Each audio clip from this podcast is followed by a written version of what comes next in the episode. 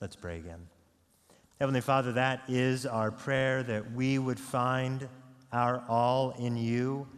Uh, we want to be individuals who are confronted by difficult things, maybe at times even wondering whether or not uh, you are with us in the midst of trial and temptation. And we want to be absolutely convinced, absolutely convinced that you are God and that there is no other, and that all things work together for the good of those who are called. Father, we want to know that you show us a great deal of yourself even as we suffer, that we might recognize your grace is sufficient in our lives. So we thank you for the great privilege we have of coming together because the tomb is empty and Christ has risen from the dead and we have been filled with your spirit.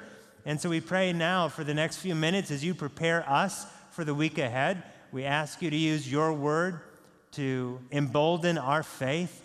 Father, give me words of wisdom to speak to your people today. And we pray it all in Jesus' name. Amen. Well, let's go back in time. 8250 was a very difficult year for the Christian church. Decius took the helm of the Roman Empire in 249 and Decius inherited a mess. Barbarians were knocking at the city gate, the economy was in shambles, and Decius decided that he needed a plan. He needed a way to save the Roman Empire. He felt that one of the reasons why the Roman Empire was in such bad shape is because the Roman citizens had neglected the pagan gods. And so Decius concocted a plan he made it law that you had to worship the pagan gods. And so, for the very first time since the birth of Christianity, the Roman Empire demanded every citizen to make sacrifices to the gods and specifically to burn incense to a statue of Decius. Well, as you can imagine, many Christians refused to obey. Some were exiled, some were tortured, many were killed. But in the face of the worst opposition that the church had ever faced, wouldn't you know it, the gospel spread. The most powerful empire in the history of mankind could not stop evangelism. It could not keep the Holy Spirit from granting everlasting life. It couldn't defeat the church. Now, how is this possible? How is it that everything can be against the church and yet the church still grow? Well, because the church is in the hands of a sovereign God. I mean, what have we been, just been singing about in, in hymn after hymn after hymn? The church is in the hands of a sovereign God who is surprised by absolutely nothing. The gates of hell, Jesus said, will not prevail against the church. I mean, consider the church is headed by the one by whom, for whom, and through whom all things were created. I mean, if that's true, what harm can be done to the church of the living God? The church is going to be victorious. Today we are in John chapter 17, verses 13 through 19.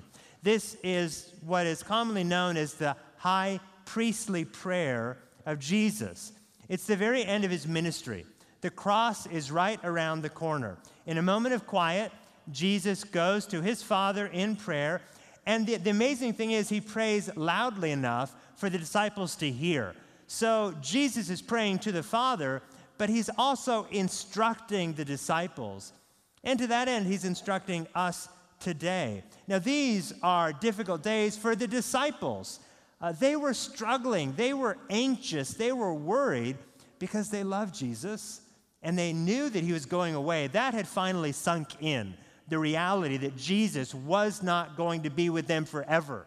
That sunk into their head, and they were worried. And so it's in the midst of their anxiety that Jesus is praying. And in his prayer to the Father, he's praying these words of great comfort to anxious saints. Now, maybe you're anxious this morning as well. Uh, anxious perhaps about Friday's Supreme Court decision Maybe anxious about other things. Maybe anxious about making ends meet. Maybe anxious about your job and how what's going on in the world today is going to affect your job on a day to day basis. Maybe you're anxious about other things. Maybe you're anxious about losing a friend. Maybe there's relational anxiety in your life. Maybe you're anxious about your own holiness or lack thereof.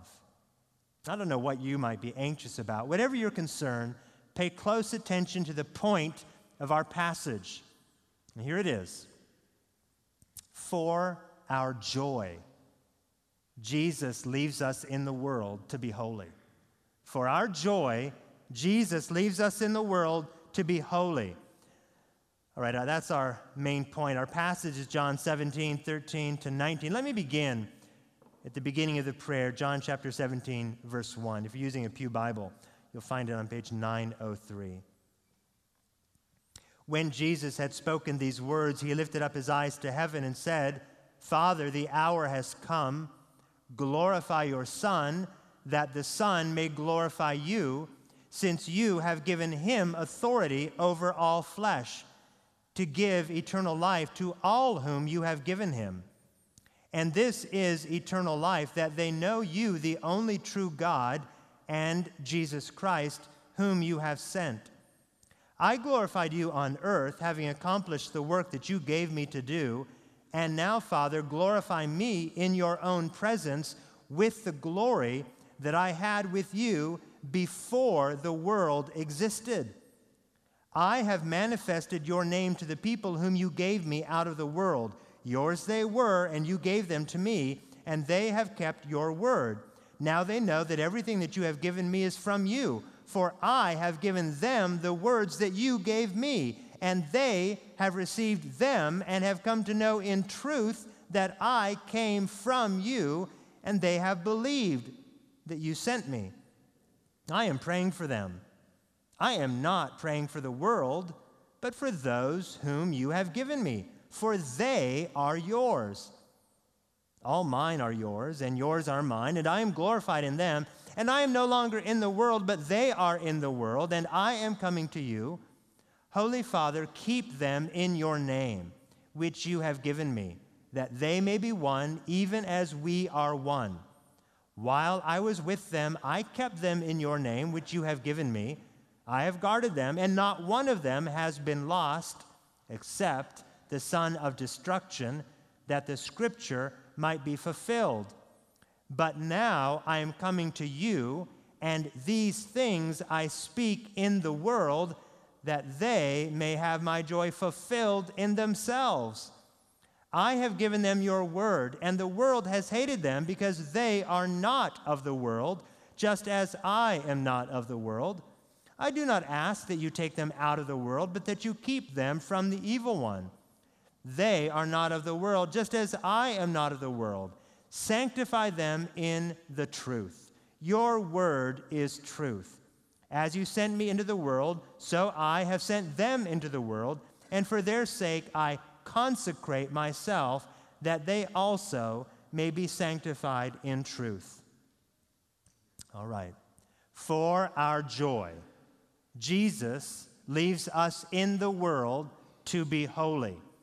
Right, that is the outline of this morning's sermon. Number one, for our joy. Look again at verse 13. But now I am coming to you, and these things I speak in the world, that they may have my joy fulfilled in themselves.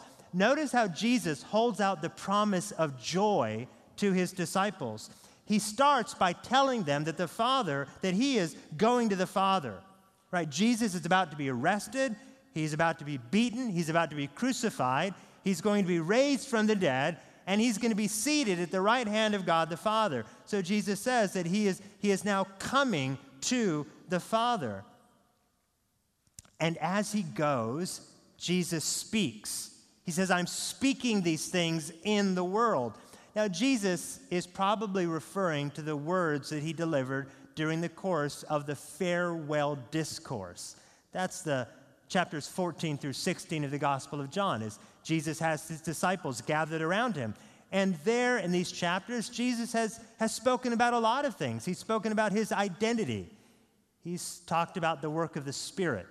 He's talked about his departure. He's talked about the need of the disciples to persevere in holiness. all of these things, Jesus has been speaking to them, preparing them for his departure. But at the heart of it all, at the very center of the farewell discourse, is Jesus' mission to bring them, the disciples, into perfect fellowship with God the Father. I mean, that's really the heart of the, of the message. Jesus' mission to bring the disciples into fellowship with the Father. So if you look at John chapter 14, verse 1, it begins with these amazing words. Jesus says, Let not your hearts be troubled.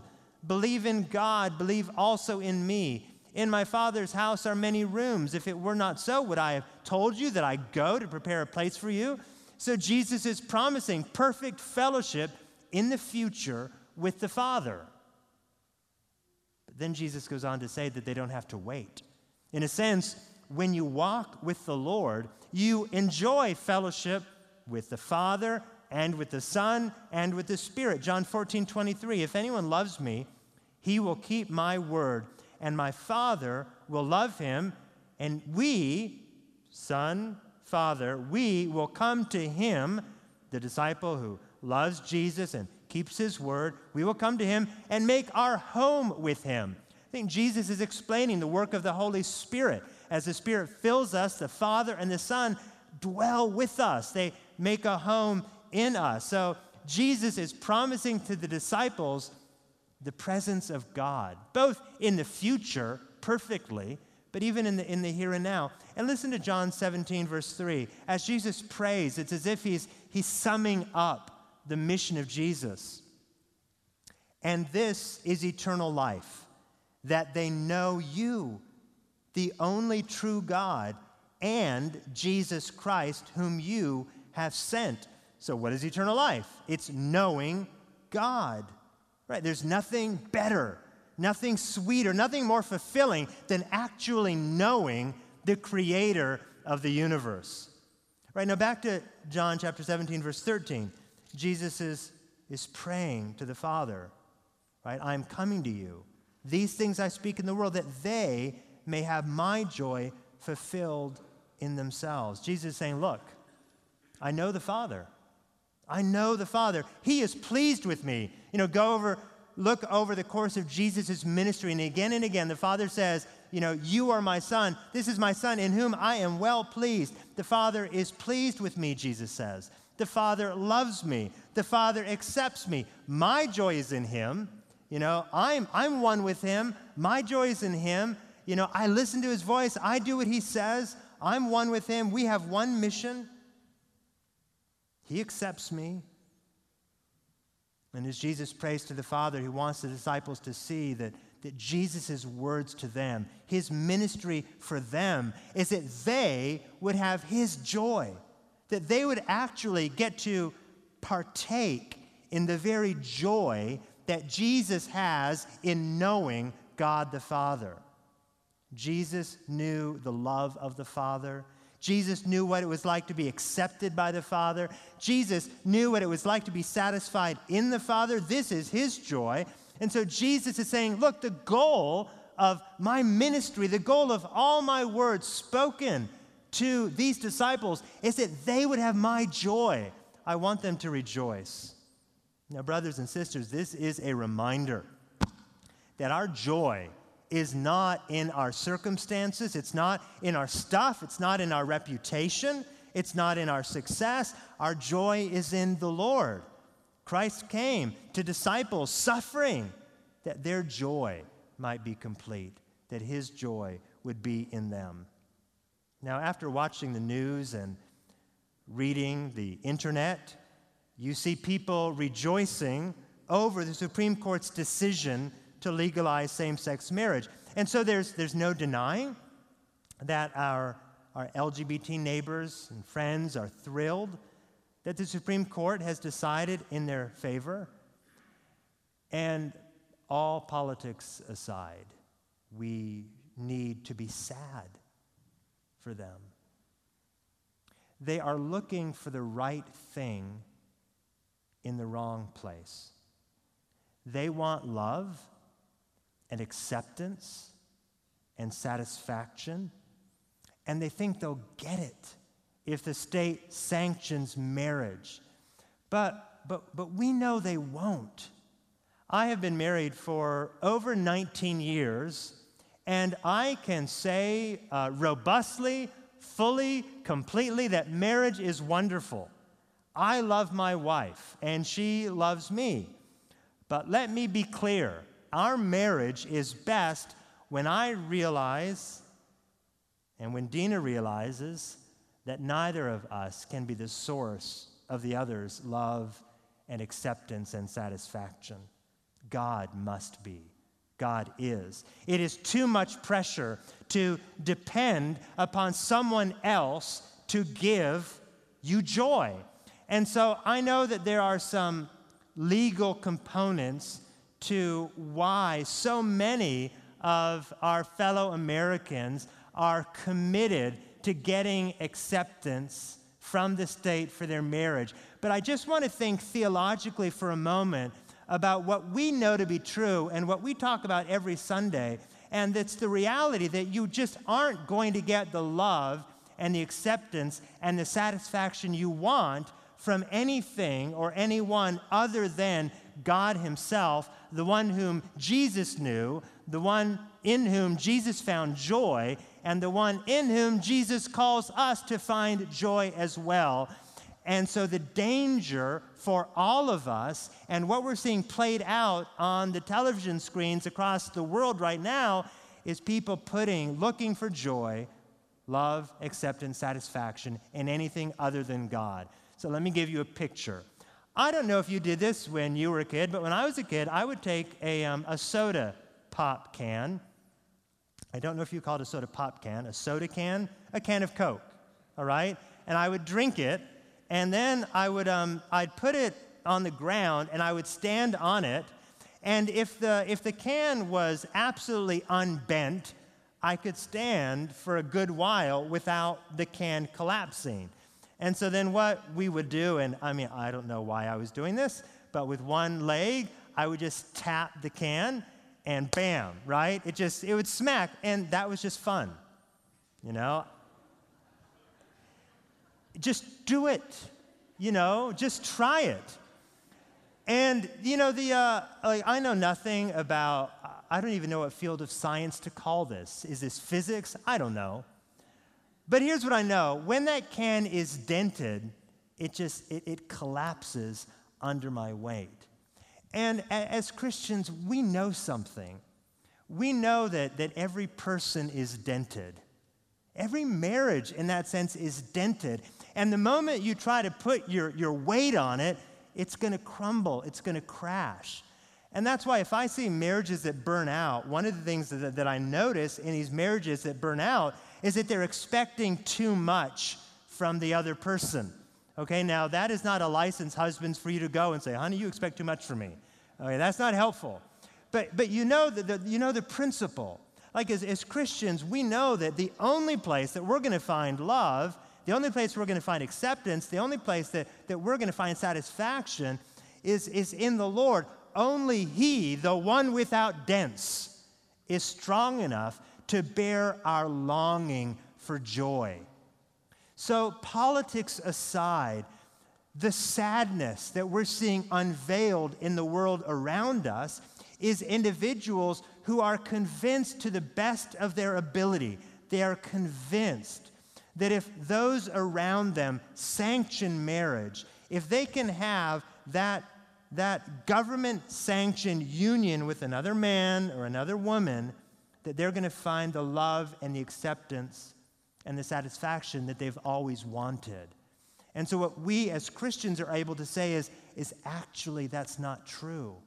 And, and I can tell you from my own personal experience at the moment, I expect so much from anyone or anything is the moment that I realize I will soon be sorely disappointed.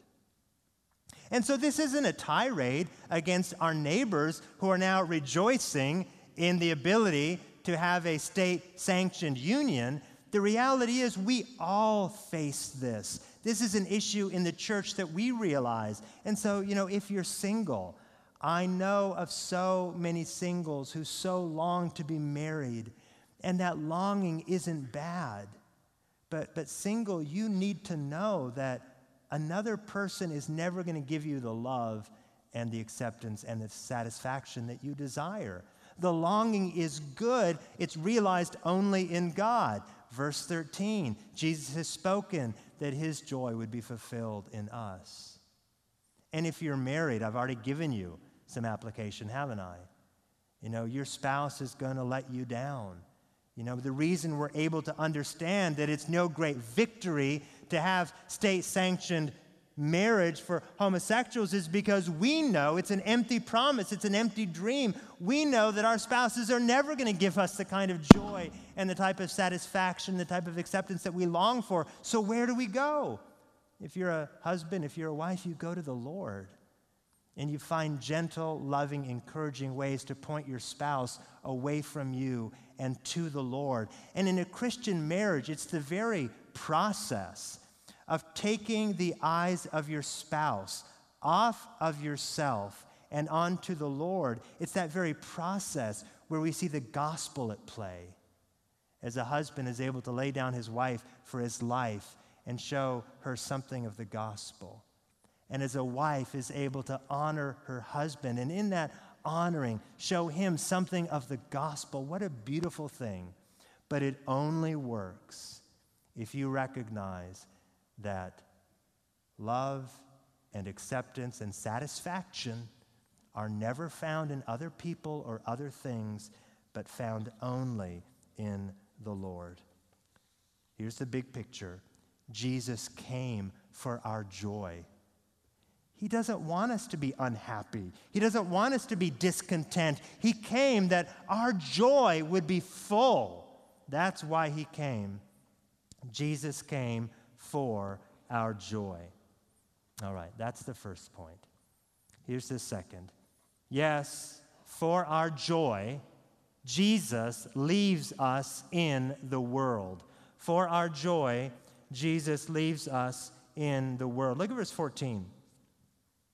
I have given them your word, and the world has hated them because they are not of the world just as I am not of the world. I do not ask that you take them out of the world, but that you keep them from the evil one. They are not of the world, just as I am not of the world. Now, I don't know about you, but here is the verse that stands out to me. Just let's have fun. Just take a moment, look at those verses. I'm not going to ask you to answer out loud. What verse stands out to you? Time is passing, time is passing. All right, here's the verse that stands out to me. Verse 15. Jesus prays, I do not ask that you take them out of the world. Was that an option? Is that a possibility? we're not talking about, about death here. We know that death, you know, is obviously a reality for all of us. But, like, is it an option that we could just be taken out of the world? Like, is that a, a legitimate option? So in John chapter 14, Jesus tells them about the Father's mansion where they have a room. And so are they thinking, you know, can we go there now? Is that an option? You know, could God just wrap up this whole thing, put an end to the debate, vindicate the church, and just let us start enjoying a perfect eternity with Him today? Well, apparently He could I mean, Jesus appears to be, he's implying, I could be praying for this. You know, I could be praying that right now these disciples are just, you know, raptured up and taken away from all the trials and tribulations of this world. I could be praying for that. And my guess is the disciples wanted that, right? I mean, the disciples were under intense scrutiny, public ridicule, and extreme stress for associating with Jesus. Jesus drew opposition wherever he went. Right? There was an ongoing debate in Israel during Jesus' ministry. Is he good or is he bad? Is he a hero or is he a villain? Right? The Jewish leaders hated him. And we see in John 7 13 that no one was willing to talk about Jesus for fear of the leaders. All right? So uh, there was no official prohibition against talking about Jesus. But for fear of the Pharisees, people kept their mouths shut. It gets worse in John chapter 9. great chapter. Jesus heals a, ma- a man born blind. And um, what's so great is that he was born blind. In other words, no one could say, you know, that he just got his sight back. I mean, he never had sight, and he was known as someone who never, ever had sight. Well, his parents, of course, are thrilled that he can see. But when the Pharisees come and visit the parents, I don't know if you remember what happened, but the parents would not say one kind word about Jesus. Not one. They wouldn't praise Jesus in any way. You know, the Pharisees come, what happened? I don't know. was he born blind? Yeah, I think so. What's going on? And then John, John tells us, he says that they were afraid of being kicked out of the synagogue because anyone who confessed that Jesus is the Christ would lose their spiritual home. All right, so that's John chapter 9. Actually gets worse. Jesus raised Lazarus from the dead. Well, that's great. Lazarus thought it was great. Lazarus started telling people what had happened. And as Lazarus started telling people what had happened, people started believing in Jesus. So Jesus heals Lazarus from the dead. Lazarus starts telling people what happened. People start believing in Jesus. And guess what the leaders decided to do? They plotted to have Lazarus put to death. And my point is, it wasn't safe to follow Jesus. It could get you kicked out of the synagogue, it could get you killed. And so the disciples have been listening to Jesus. They've been seeing their friends and their comrades abandoning him, and they have been storing up Jesus' words in their heart. They've been listening to him.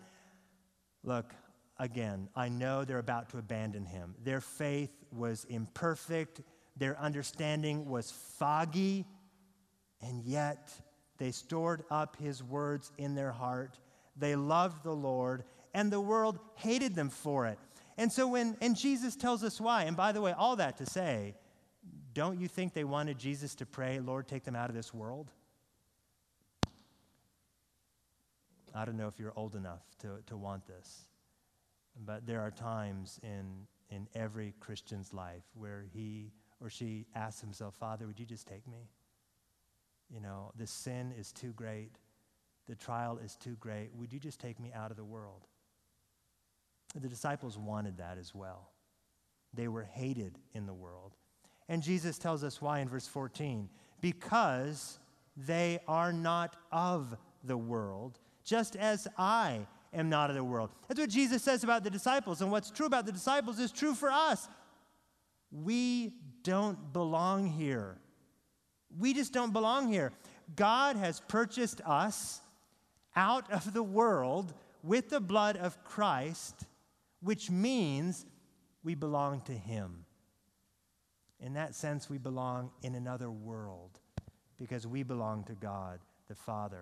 We cannot be of God and of the world. Now, this is where I think the language of adoption is helpful, right? To be a, a Christian is to be adopted into the family of God. God is our Father. Our allegiance is to Him. Our life is for Him. Our joy is in Him. You know, God, our Father, is everything to us. And so to be a Christian is to belong to Him.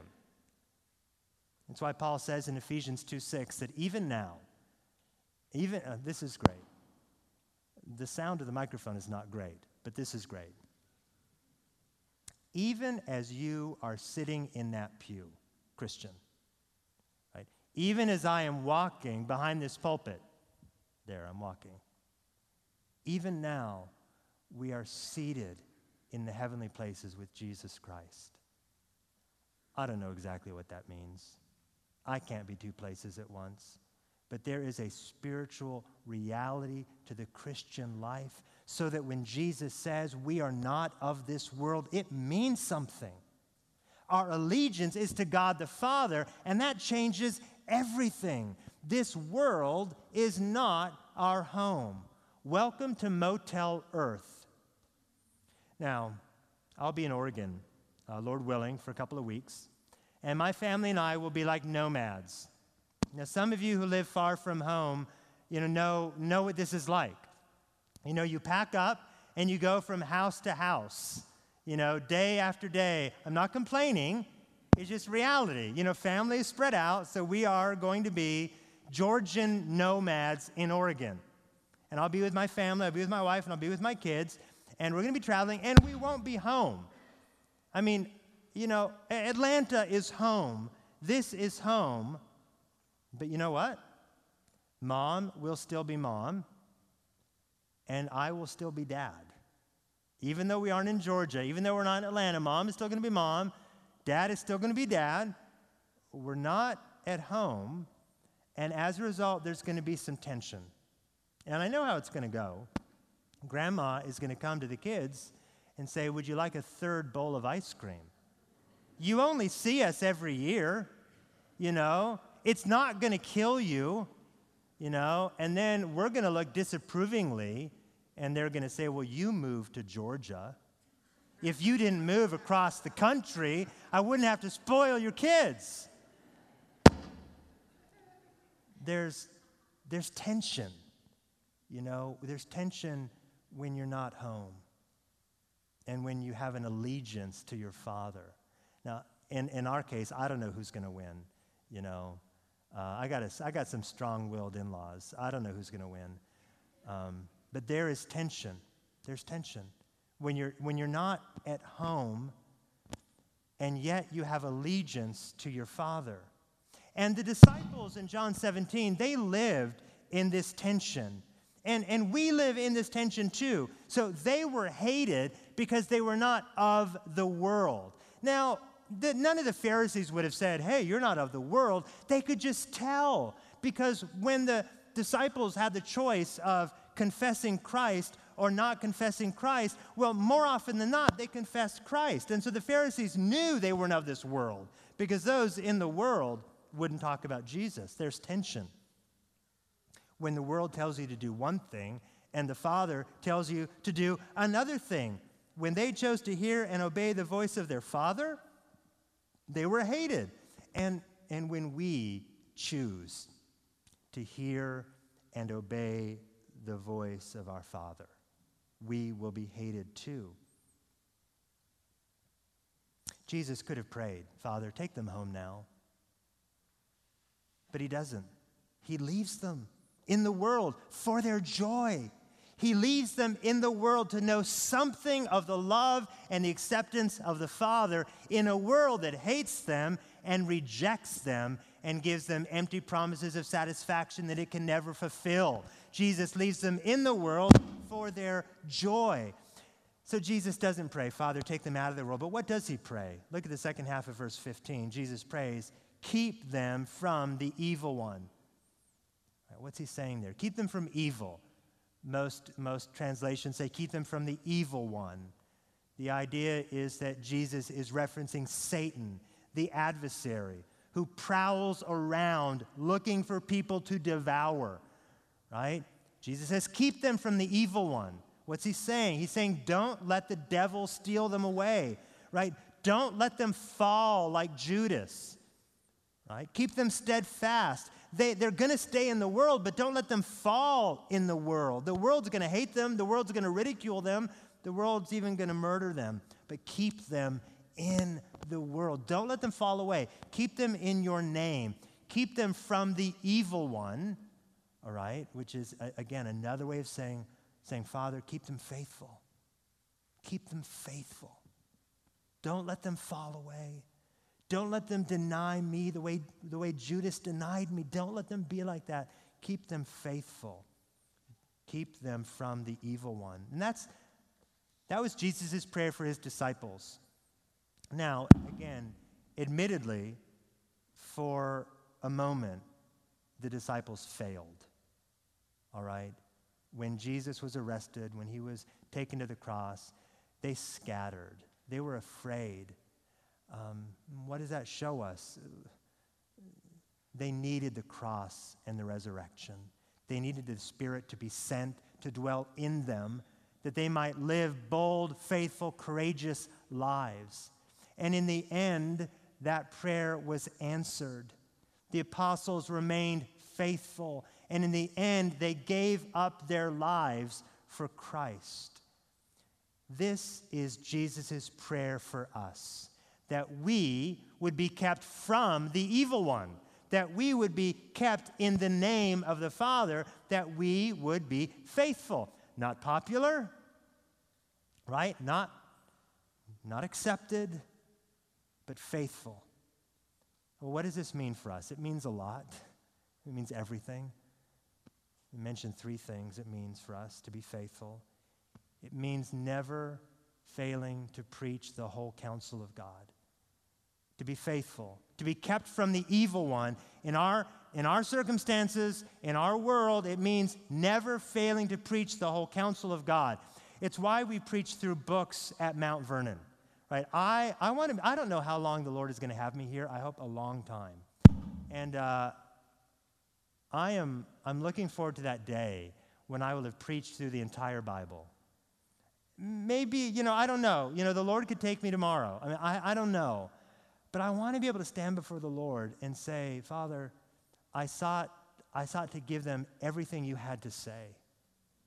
You know, I, I love topical sermons, I've done them occasionally. But my, my heart's desire is to give you everything God would have for you to know. And the only way I need to do I know to do that is to go through the Bible and preach the whole counsel of God. I think that's what faithfulness demands. And so then you know you don't have a pastor and you don't have a church sort of cherry picking what he thinks you need to hear. I, I just don't do that. Now, are there books that I avoid for a season? Yes, there are. I have yet to preach Revelation. I will eventually preach it and settle the debate. but I need some time. I'm working on it. You know, I don't, I don't cherry pick what to give you. I mean, I just think about this. Months ago, I've been going through John over the course of, of years. And months ago, you know, I, I planned to be in John 17, and what a day to be in John 17 when I just know so many Christians who have a little bit of a knot in their stomach, especially in the South, you know, in states that, that have had not yet approved same sex marriage, with a little bit of a knot in their stomach. God knew what was going to happen. He, he knew, He designed that on this day, I would preach a message where the heart of it is, you are not of this world, and the world hates you for it. I mean, praise God. We embrace the whole counsel of God. All right, another thing about being faithful it means embracing, not just preaching the whole counsel of God, it means embracing the whole counsel of God, even when it comes into conflict with the state. So let's go to the example that's on our minds today. God created marriage to be a picture of his character and his love for the church. We see this in Genesis 2. Jesus affirms this definition of marriage in Matthew 19 and elsewhere. Paul tells us in Ephesians 5 that we have in the union of a husband and a wife a living picture of the gospel. So, this idea of marriage as a covenant union of a man and a woman, a lifelong covenant union of a man and a woman, is the clear teaching of the Bible, and we simply don't have the right. We simply don't have the right to redefine it. Now, as those around us do redefine it, we don't have to revolt, we don't have to hide, but we do have to embrace the whole counsel of God. The definition of marriage is revealed in the Bible. God, not the Supreme Court, not even the people get to define what it is. And this position is a minority position today. In 2001, 57% of Americans opposed same sex marriage. At the beginning of June 2015, 57% of Americans supported same sex marriage. That number jumps to 68% if you're polling not all Americans, but the millennials, those born in the 80s and later. In other words, popular opinion is not on our side. But popular opinion has been wrong. America was wrong on slavery and segregation. America is wrong on abortion. And now America is wrong on same sex marriage. God has given us His word, and we as Christians are called to embrace all of it, even the parts that make people hate us. And number three, it means what does faithfulness mean? It means receiving this hatred without fear. It is easy to be anxious about cultural changes, especially in a city like Atlanta, where, let's face it, we're used to having our way. I mean, in Chick fil A, they play Christian music, you know? Friends, it's not like that everywhere. You know, in Atlanta, we're kind of used to having it our way. Our brothers and sisters in California and Massachusetts, you know, are a little better prepared. We're a little better prepared for the decision that came down on Friday. But we don't need to fear. In Luke chapter 12, after Jesus tells us not to be anxious, he says, Fear not, little flock, for it is your Father's pleasure to give you the kingdom. And that's what I want you to hear. You don't have to fear. As you embrace the entirety of the whole counsel of God, you don't have to fear. Be confident because you know, you know your joy is not in this world or the things of the world. Your joy is not in popularity, but in the Lord. Your joy is in the Father, and it is His goodwill to give you the kingdom. For our joy, then, Jesus has left us in the world. Why? To be holy. And that's the third point. Point number three to be holy.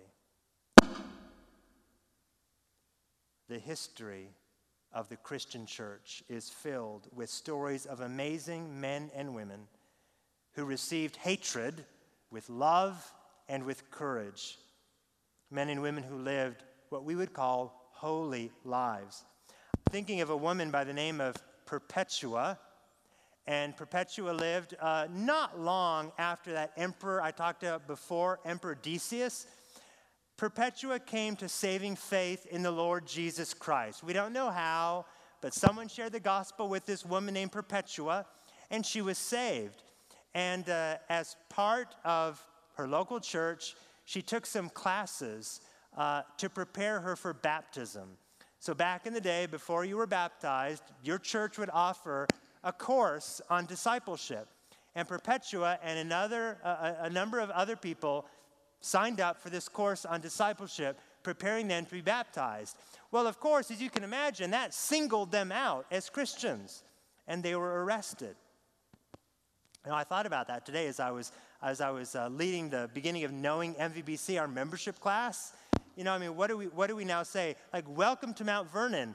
Lock arms with us, and the culture will increasingly hate you. All right, well, that's the world that Perpetua was in. Perpetua's father wasn't a believer, and he pled with her. He pled with her uh, to, to recant, to apostatize, to give up Jesus. And, uh, and Perpetua said to her father, Father, do you see this vase here? She wrote this in her diary. Father, do you see this vase here? Could it be called by any name other than what it is? And her father said, No. Perpetua said, Well, neither can I be called anything other than what I am a Christian.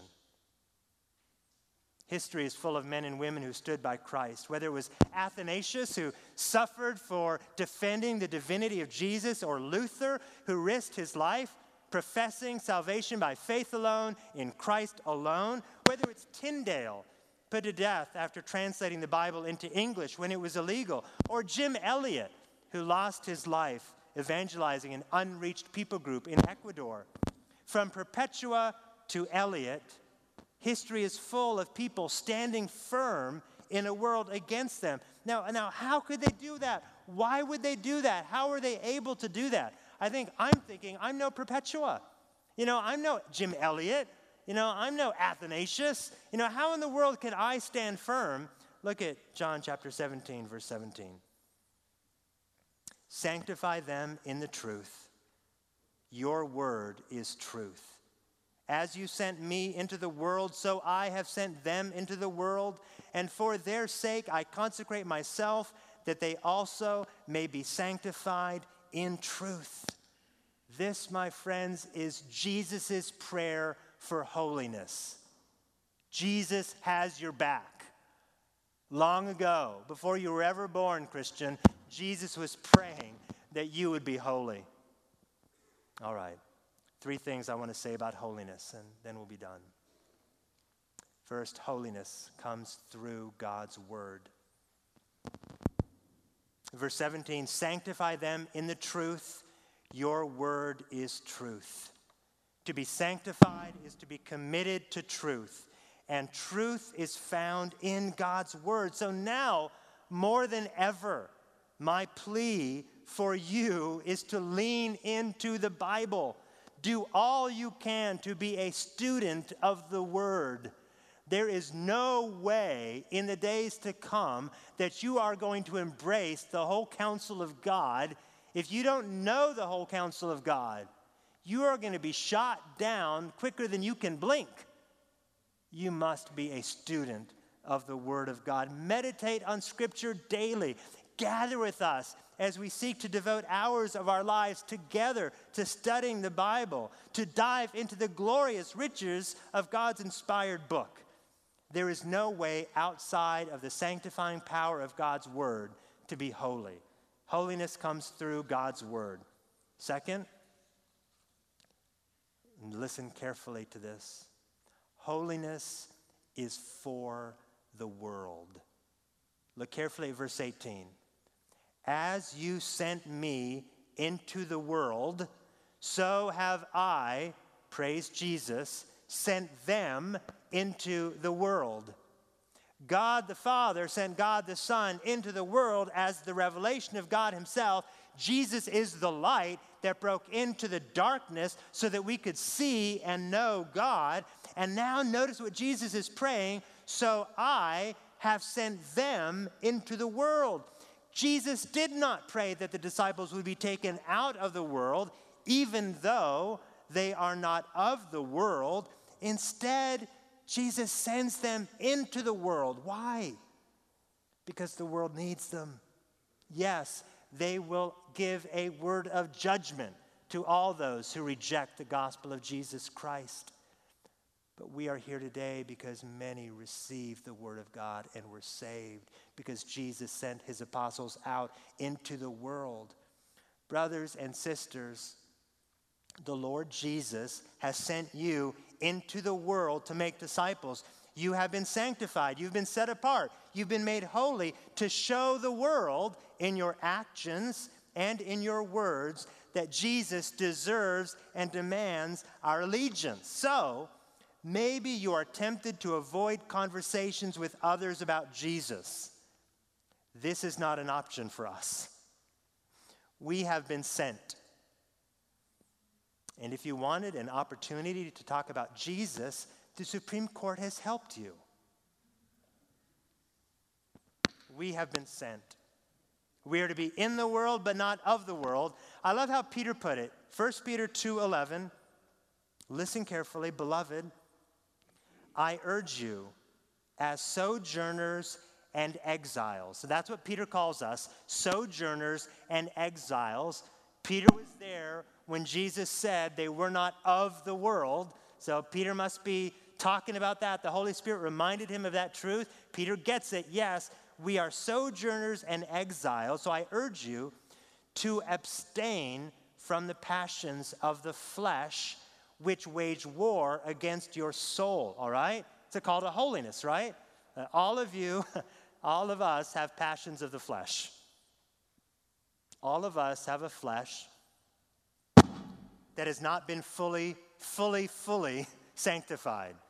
And it wages war. And Paul, Peter says, I urge you to abstain from those passions. They are waging war against your soul. Be holy. You know, put to death lust, put to death pride. You know, avoid, abstain from those passions. And then Peter goes on keep your conduct among the Gentiles honorable. It's like Peter knows you're not going to be taken out of the world. You know, God left you in the world. You are going to be among the Gentiles. You are going to be around people who think you're crazy. Right? Keep your conduct among them honorable, so that when they speak against you as evildoers, right? So that when at work, people speak against you because you're not giving $5 to celebrate Joe and John's wedding, right? When they're speaking against you, he says, make sure your conduct is honorable that they may see your good deeds and glorify God on the day of visitation. Okay, look, I don't know where we as a church are going to land when it comes to all the specifics regarding how to live in a world where our co-workers are getting married male male female and female right? I don't know where we're going to land. There's differences of opinion in the church right now. I don't know where we're going to land but this much i know. Even if you decide not to go to joe and john's wedding joe and john better know that you love them. Joe and john better know that if their tire gets flat you're the first one on the pavement to change it. Keep your conduct among the Gentiles pure, honorable, so that when they speak against you as evildoers, they may see your good deeds and glorify God on the day of Jesus. We have an opportunity to say something about Jesus, to tell the world why we follow him, why we think he is something he has something to say about how we spend our money, how we spend our time, how we love our neighbor, and even how we think about marriage. We have something to say. If the world is a little bit darker today because of Friday's decision, it is an opportunity for us to shine a little bit brighter. All right, lastly, third and finally, holiness starts with a cross. Look at verse 19. And for their sake, I consecrate myself that they also may be sanctified in truth. Jesus consecrated himself, he set himself apart from a sinful and dark world by willingly going to Calvary, hanging on a wooden cross, and dying for the sins of all who would ever repent and believe in him. So let's be really clear. We are not holy because we gather on Sunday morning. We are not holy because we have a right view of marriage. We are holy because we've been saved by a holy Savior who loved us enough to die in our place and take the punishment that we deserve. Our chief message to the world cannot be that they get marriage right. As crucial as marriage may be, our message to the world is that we are all sinners in need of God's amazing grace, and we must get Jesus right. Let's pray.